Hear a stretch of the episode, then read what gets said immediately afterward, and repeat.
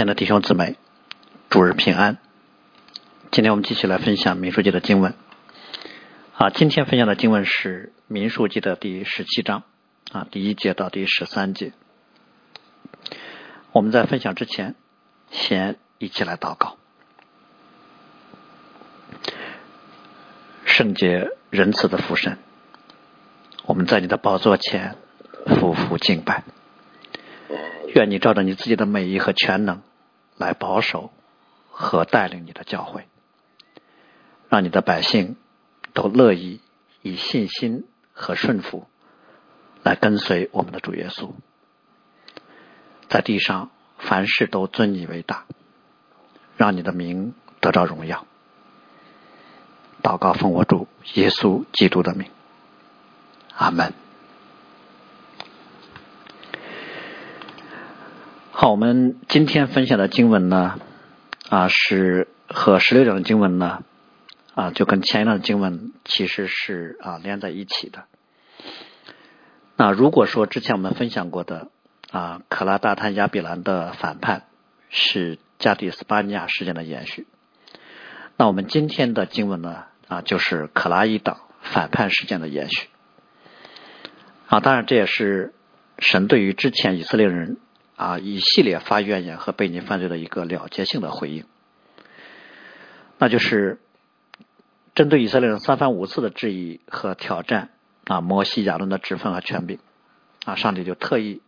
显一个神迹给他们看啊，这个神迹呢，就是经文里面所记载的，神让以色列众支派的首领呢，把象征啊他们权柄的杖写上自己的名字。啊，放到会幕至圣所的约约柜的边上，一夜之后再去看，谁是神所拣选做祭祀的人，谁的杖就会发芽啊，就是神对摩西所说的：“我所拣选的那人，他的杖必发芽。”一夜过后，摩西进去看，就看到啊，立位祖亚伦的杖已经发了芽，生了花苞，开了花，结了熟杏。我们知道亚伦用作杖的杏树枝呢，是已经枯死的枝条啊。当然，假如如果把它栽在土里面还可以生长的话，一棵果树也需要三季啊才能啊完全走过发芽、开花啊结果、成熟的这个过程。但我们却看到放在会木之圣所里面啊已经枯干的木杖，竟然在一夜之间发芽、开花、结果。毫无疑问，这是上帝大能的神迹的作为啊，以此显明神的心意。随后呢，上帝就吩咐摩西，其余的杖都各自拿走啊，唯独亚伦的杖就留在会幕中啊，就留在了至圣所约柜旁边。做什么用呢？给这些背叛之子留作记号。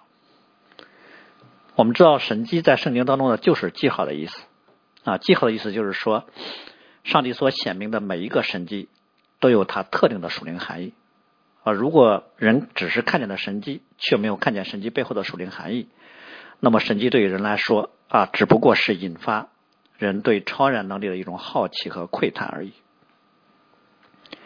因此呢，这一章我们分享的主题词呢，就是神迹啊。我们会从四个方面啊来跟大家分享。这个神迹的主要意义，第一个方面就是拣选的证据；第二个方面就是以色列人背逆的记号；那，第三个方面就是止息怨言的功用；啊，第四个呢，就是这个神迹也显明出神给他们的恩典。我们先来看第一个方面，拣选。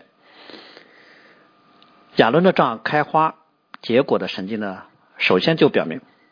啊，这是上帝拣选亚伦家的证据。实际上呢，上帝在西南山上早就给摩西关于会幕建造和祭祀制度的一切启示了。摩西下山之后呢，也原封不动的把他从山上所领受的讲给了以色列人听。啊，那个时候的以色列人呢，他们听了就照着去行了。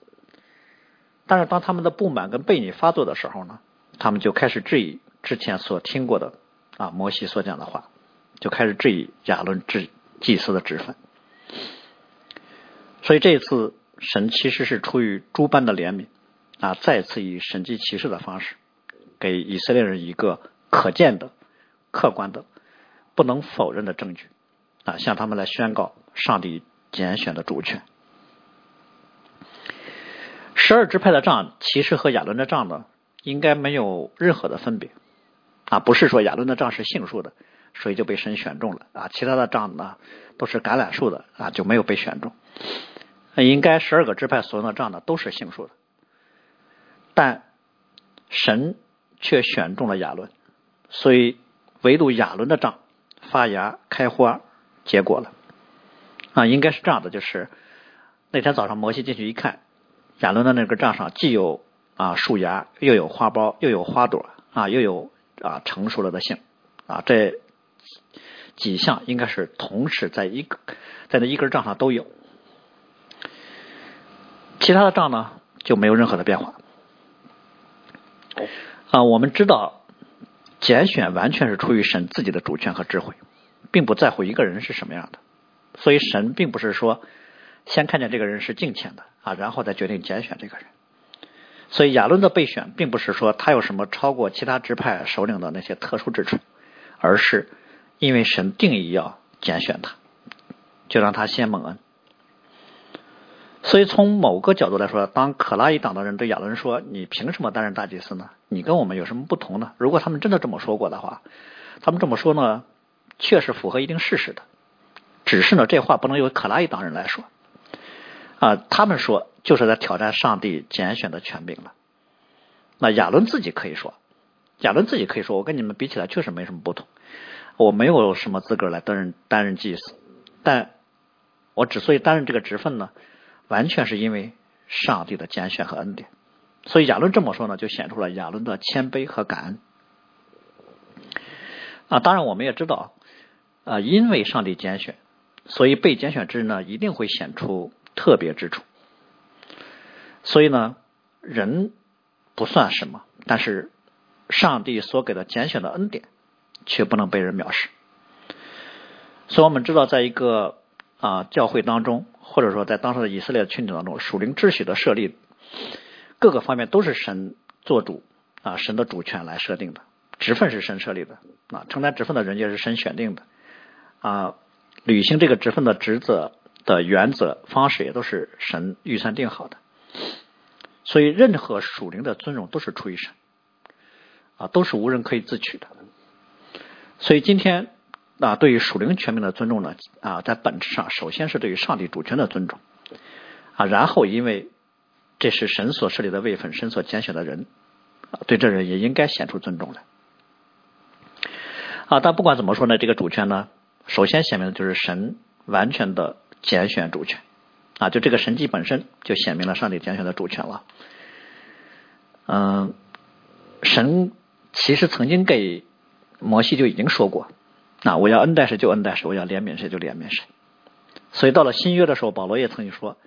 这不在乎那定义的，不在乎那奔跑的，只在乎发怜悯的神。第二个方面，我们需要留意的，就是。借着让亚伦的这根木杖发芽、开花、结果，也显明了上帝所赐下的恩典是可以让枯木开花，让人从死里复活的生命权能。既然没有人有资格来服侍神啊，也没有人有什么长处和能力啊，让神给选中了，就表示人靠自己是不能来靠近上帝的啊，人靠自己的能力是无法来服侍神的。所以，神必然赐给那些蒙拣选的人有从上帝来的属天的能力。那些蒙拣选的人就用这样的能力来服侍神，所以我们看到摩西跟亚伦在面对以色列人的时候，他们的忍耐啊，他们的代求是令人吃惊的。这时候我们就应该想到，这不是一个普通的世人啊能有的生命表现，他们必然是靠着这个世界所没有的能力才能这么做。那如果一根枯杖都可以一夜之间啊发芽、开花、结果，那么一个罪人呢，当然。也可以因为上帝能力的运行，在他身上显出地上不可能有的一种生命的气质，因为神乃是生命之主啊，神可以赐给所有拣选的人啊，有脱离他自身的情欲啊他的罪和死亡辖制的一种新的生命。所以亚伦的账呢，其实就显得这样一点啊，这个神迹本身虽然很令人惊奇，但是更令人惊奇的是，神所赐给啊他所爱的、所拣选之人的永生，是这个世界上未曾有过的。所以我们看见啊一个罪人身上竟然能够有属天生命的样式的时候啊，我们应该觉得更加的惊奇。所以，任何人在上帝面前服侍，其实都是靠着上帝所给的恩典啊，不是靠着自己。啊，第三个关于拣选这个证据所显明出来的，就是啊亚伦或者利未人的被拣选，是神恩待其他以色列人的方式。之前我们知道啊，神让利未人呢在会幕的四围来安营，把以色列人跟会幕隔开。看似呢，这是对以色列人的一种疏远或者不信任。啊，实际上这是上帝啊对于以色列人的一种保护，因为神知道他们的悖逆的本性啊。如果他让他们直接啊在会幕面对会幕的时候呢，很可能他们会因为犯罪啊立刻就死就灭亡了。所以利未人被拣选出来，其实在他们身上承担了一个啊缓冲的中保的特殊责任。神借着利未人在会幕当中的服侍啊，才能够施恩给这群悖逆的百姓。啊，这一点呢，从啊亚伦的杖是杏树的杖啊，我们可以看到有一点的关联性。杏树据说是在巴勒斯坦地区呢比较早开开花的树啊啊，花朵是白色的啊，也包括会幕支生所里面那个金灯台上的那个枝杈上面都是垂成杏花的形状，所以旧约呢一般用杏花来象征从上帝那儿所。啊，显明出来的圣洁和尊贵，但是在希伯来文啊当中呢，杏树这个词或杏花这个词呢，与警醒、守望、保守呢是一个同字根的词。啊，在耶耶利米书当中，耶利米啊意象当中看见一只杏树枝儿啊，上帝就说，这就表示神对自己话语的保守。所以我们从这个啊杏树本身在以色列传统当中的这个含义啊，就可以看到啊被拣选的亚伦家。其实他们有为以色列人警醒守望的责任。通常以色列祭司呢，不但需要打理日常的献祭的这些啊活动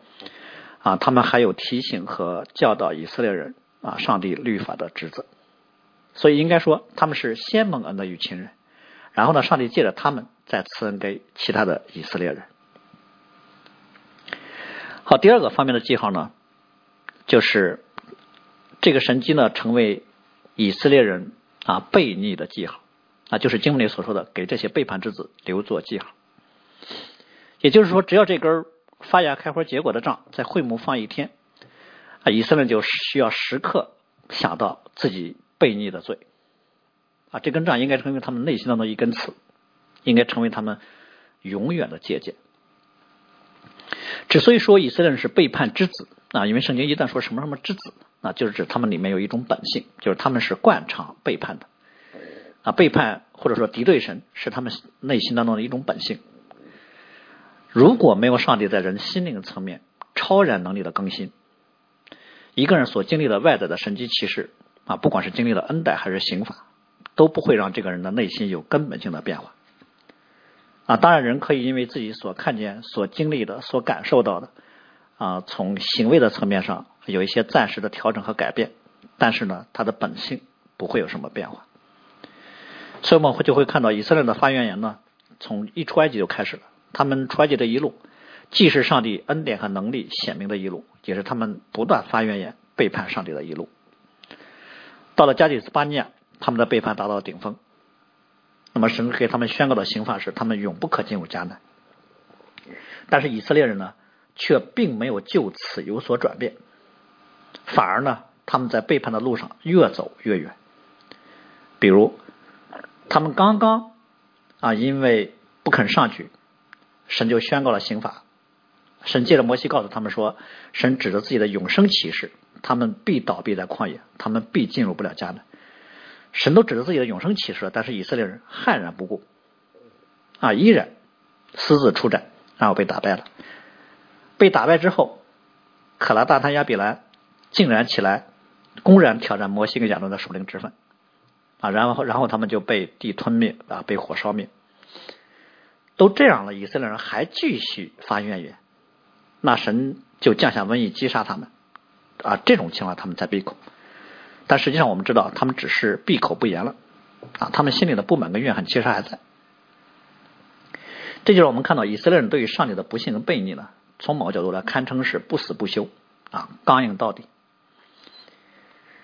那我们可能想的是，他们这种不信或者他们这个悖逆的根源在哪儿呢？其实他们悖逆的根源就是在埃及，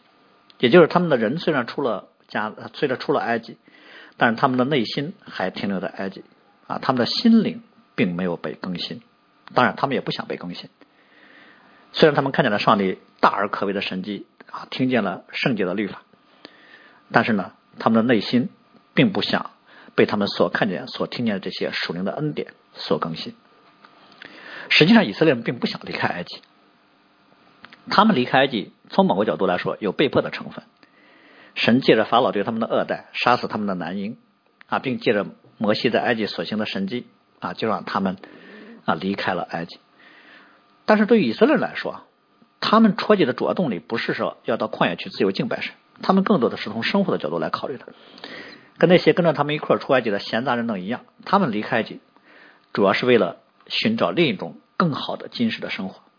所以他们离开埃及的动力呢，不是属灵的，是属世的。啊，正是因为他们内在的根本是属世的，所以呢，虽然在旷野他们观看上帝的作为四十年之久，但他们的心灵呢，从来没有被真的感动过。被更新过，他们一路发怨言，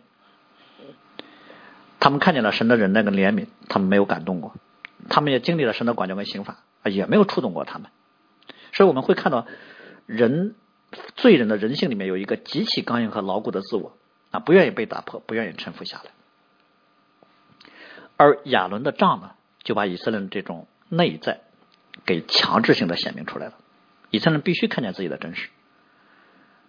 所以神其实是以格外的怜悯，在他们中间主动性的这个神迹，其实就是要让以色列人认清自己。不管以色列人心里怎么想，当他们看见亚伦的账的时候，他们必须低头承认，神的确拣选了亚伦。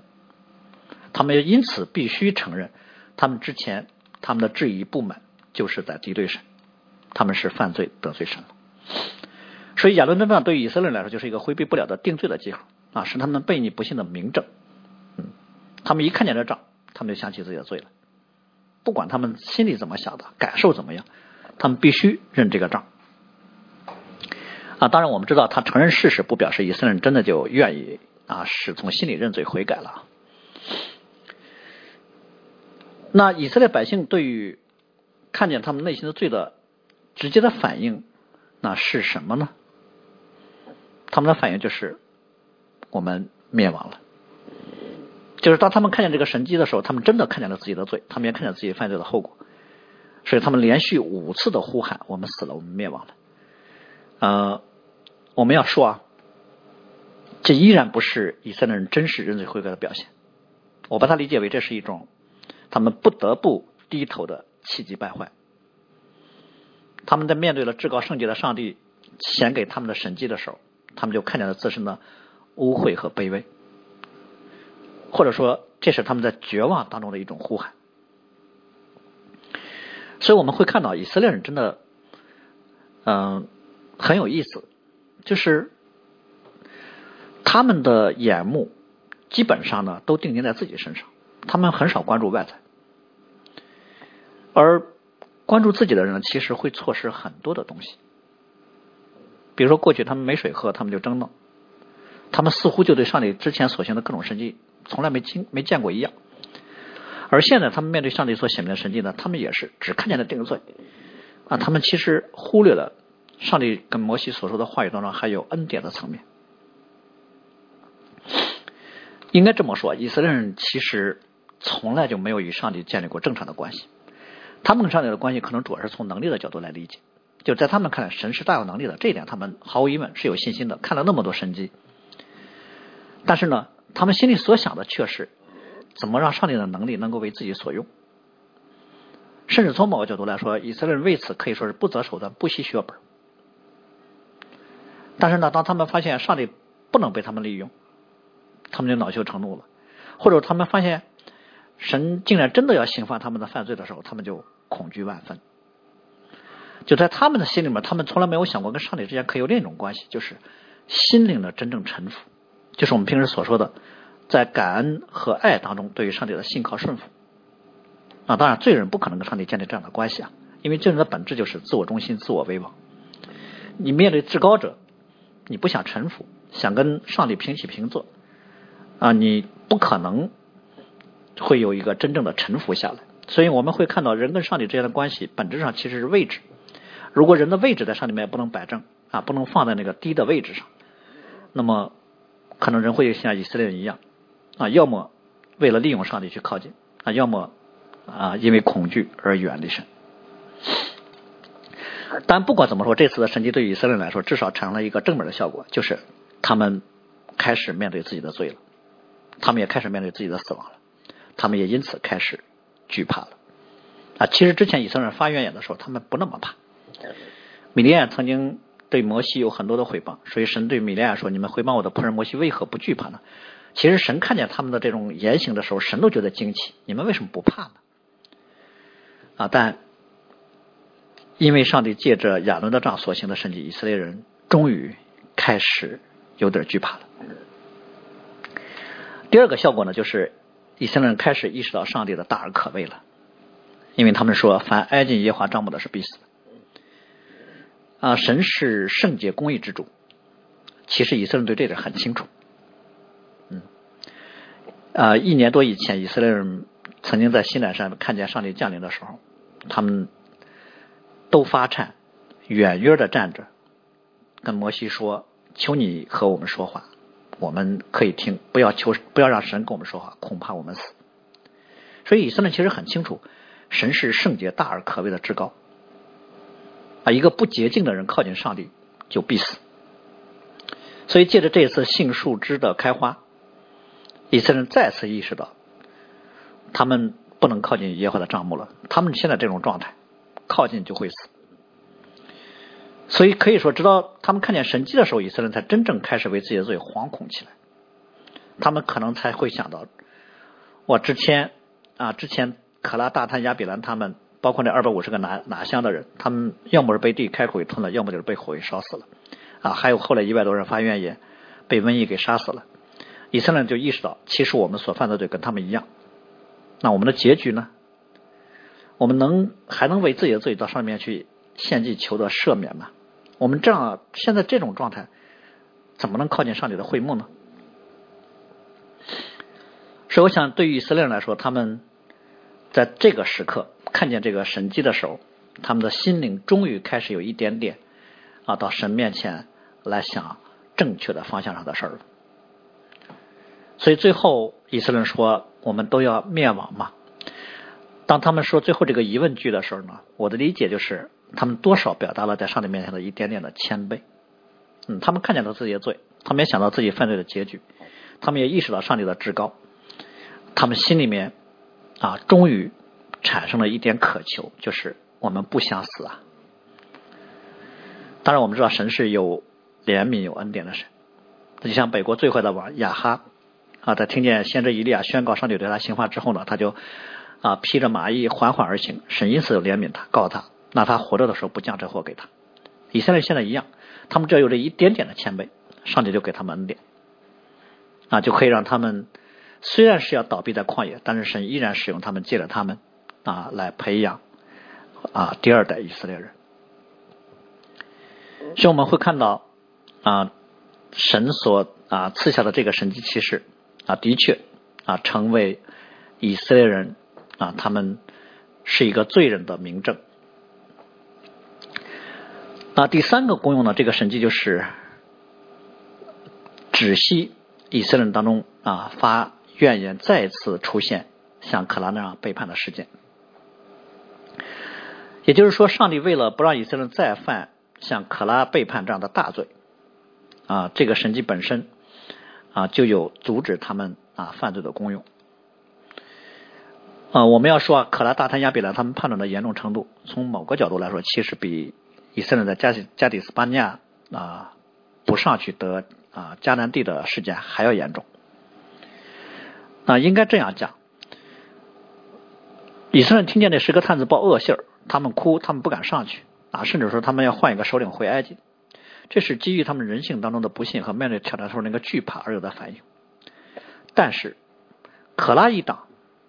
他们联合起来，直接去挑战神所设立的祭司制度，啊，直接攻击神所设立的基本的属灵秩序，这是他们处心积虑的、主动的去攻击神了。而且呢，我们要要留意到，一开始发言的可能只是百姓中的一些人，但是从加里斯巴尼亚开始往后。啊，尤其是到了可兰大滩亚比兰的时候，是以色列人当中的首领们啊，众多的首领他们一起发动的叛乱。啊，可拉本身呢，其实已经是啊哥辖族的立位人了啊，他们已经是蒙了上帝的恩典，但是呢，可拉自己却想取代亚伦来做大祭司，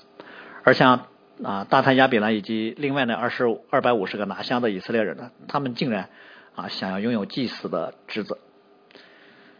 啊！我们要说啊，他们这不是羡慕圣功啊，他们这是贪婪权势和名声。实际上，他们根本就不明白圣职的属灵职分含义是什么，属灵权柄的含义是什么。他们是照着他们所以为的属世权柄来理解的，其实跟他们所理解的完全不同。但是，照着他们心中的贪欲呢，他们要拆毁跟败坏。神在以色列当中设立的核心的属灵秩序啊，我们假设一下，如果真的他们照着他们所谋划的成功了的话，以色列人可能立刻就沦落为像加在地上的其他偶像崇拜群体一样了。他们所拜的就是他们自己所打造出来的神，而不是像亚伯拉罕显现，在经济的欢迎中向摩西显现，在西奈山上向他们显现的耶和华神。这跟之之前以色列人拜金牛犊是一样性质的恶劣事件。在金牛犊的事件当中，其实以色列人是自己设立的神像，自己建立了献祭的体系。而这一次，可拉一党他们的背叛，他们是想要自行设立祭司，自行决定谁可以来向神的献祭和服侍神。所以，我我们会看到以色列人从出埃及一直到现在，啊，大大小小发言的事情太多了，但是他们发怨言，已经至少让他们面对了三次灭族的危机。第一次就是金牛犊的事件，第二次就是加迪斯巴尼亚的事件，第三次就是可拉大特亚比兰的事件。前两次呢都是摩西为他们带的，他们脱离了啊整族灭亡的结局。那第三次呢是亚伦为他们带球啊，他们脱离了啊全族被灭的那个可怕的结局。那如果再有一次这种事情发生，谁还能替他们祷告呢？当然，上帝也知道，如果没有再一次的进一步的举措。以色列后面还会有各种机会起来反抗和质疑，所以这次的神迹的事件呢，啊，就这次上帝所显的神迹，就有预防以色列当中以后再出现类似叛乱的这样的目标。上帝呢，其实要想从外在的行行为层面上啊，一劳永逸的解决这个问题，就是给他们一个无可辩驳的证据。这个证据就形成了，就这个神迹本身这根杖放在会幕当中，就形成了一个拦阻以色列人内在私欲发作成叛乱的那个堤坝。所以神其实是为了以色列人不致灭亡，不再犯下公然挑战全命的叛乱的罪，才给他们这个神迹的。所以这个神迹呢，一方面显明他们罪，另一方面还要拦阻啊他们后面再犯类似的罪。这就是经文人所说的。啊，以色列人向你们所发的怨言要止息啊，不再达到神的耳中了。据说呢，这根发芽的杏树杖呢，在至圣所里面一直保留到约西亚做王的时候为止。嗯，啊，此后以色列历史我们也了解啊，就的确没有再发生过大规模的质疑啊祭祀之分的这种恶性事件了。历史上只有一位王，就是乌西亚王，因为他心高气傲，想要自己进殿去进圣殿去烧香。啊，就被祭司给拦住了，但神也刑罚他，啊，他就长了大麻风。而且我们要留意到一个，就是这个神迹所表达的，啊，虽然说啊以后不许他们再犯这样的罪了，啊，但同时这个神迹呢本身也透露出一丝危险的气氛，就是。神其实是借着这个神迹告诉以色列人，上帝对于像可拉、大谈、亚比兰这样的反叛的事情的忍忍耐度只有一次。所以这个神经呢，既是一个拦阻，其实也是个警戒，就是以后你不可以再犯这样的罪。这个罪如果要么就是，其实对以色列就是一个选项，你们要么不犯这罪，要么你你们就灭亡。啊，用一个比喻来说，就是有点像以色列人之前的，明知道前面是个坑，他还是要往里跳，跳了之后他们自己出不来，那神就伸手把他们给救了。救了之后呢，神就在坑上建了一道护栏，然后告诉以色列人不要爬过这个护栏往里跳啊，如果再这样跳下去。就不再伸手救他们了。所以之前呢，他们还可以用一种看似熟练的口气来挑战摩西啊，说你们擅自专权了啊，耶华在你们中间啊，耶华也在会众中间啊，他们还敢口称耶华。亚伦的杖这个神迹显明之后呢，以色列人如果还想挑战，还想发怨言，指着摩西跟亚伦的职分啊不服。那他们这个时候就只能指着那个已经发芽开花结果的杏树枝来说话了。他们只能说这神迹不是耶和华所行的啊，这不能作为你承担大祭司之分的证据。如果他们敢这样说，那他们其实就是犯了像新约里面主耶稣所说法利赛人那个亵渎圣灵的罪一样了。而那样的罪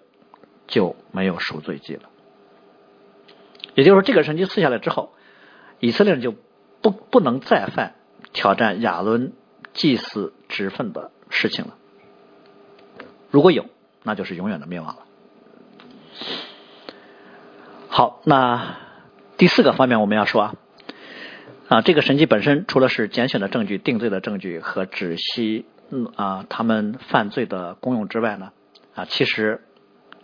这个神迹本身也是恩典的记号，因为在说到止息愿之后呢，经文立刻就说免得他们死亡。这就表明上帝行这个神迹跟以色列人的主要目的还是要施恩给他们。神并不是说单纯以这根发芽的啊开花结果的杖来定罪和刺痛他们啊，神其实更愿意他们借着这个神迹寻求恩典啊，寻求突破和更新。虽然只有亚伦这个啊这一支的杖啊开花结果了啊，当然这表明上帝的拣选主权。其实同时呢，这也是一个鼓励和应许。就亚伦的杖能开花结果，其他支派的杖同样也能。就神能让这根杖开花，也能让其他的长开花。神能赐新生的力量给任何一个人啊！当然，神先赐给亚伦，目的就是要让其他以色列人都蒙啊。所以我们说，这里面其实包含了一个应许啊，就是将来必定有一位真正站在神与人之间的中保啊，他可以透过他一次的献祭，永远解决。罪和死亡的问题啊，凡是投靠他的，就会得到永远的拯救啊。更具体的说，就是凡是在信心里面能够看见复活的基督的人，其实就都能在基督里得到复活的应许和永不失落的救恩。另一个方面呢，我们要留意，让亚伦的杖开花结果的这个神迹，以色列人没有求啊，摩西跟亚伦也没有求，这是神单方面主动在他们中间所做的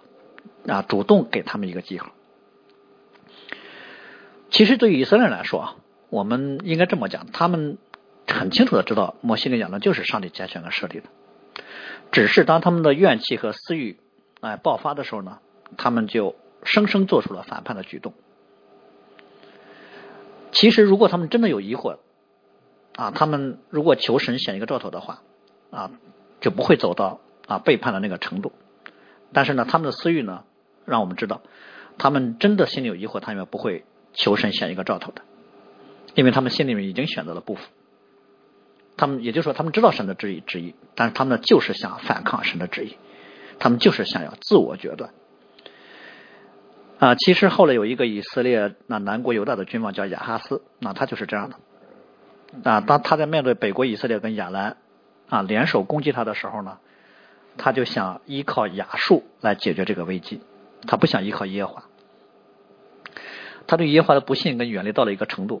神派先知以赛亚去告诉他：如果你心里真的害怕啊，你不知道该怎么解决这个问题的话，你可以向神求一个印证啊，以此来作为神必定会帮你解决北部危机的这个凭据。但是亚哈竟然拒绝向神求一个兆头，而且他还用了一个特别敬虔的借口说：我不求，我不试探耶和华其实他是用属灵的话语来遮掩他内心当中的不信啊。我们都知道试探的含义就是神并没有给你有清楚的旨意让你去做一件事儿，但是呢，你却凭着自己去做，然后你要看看神是不是会出手拦你，还是说神会出手帮你。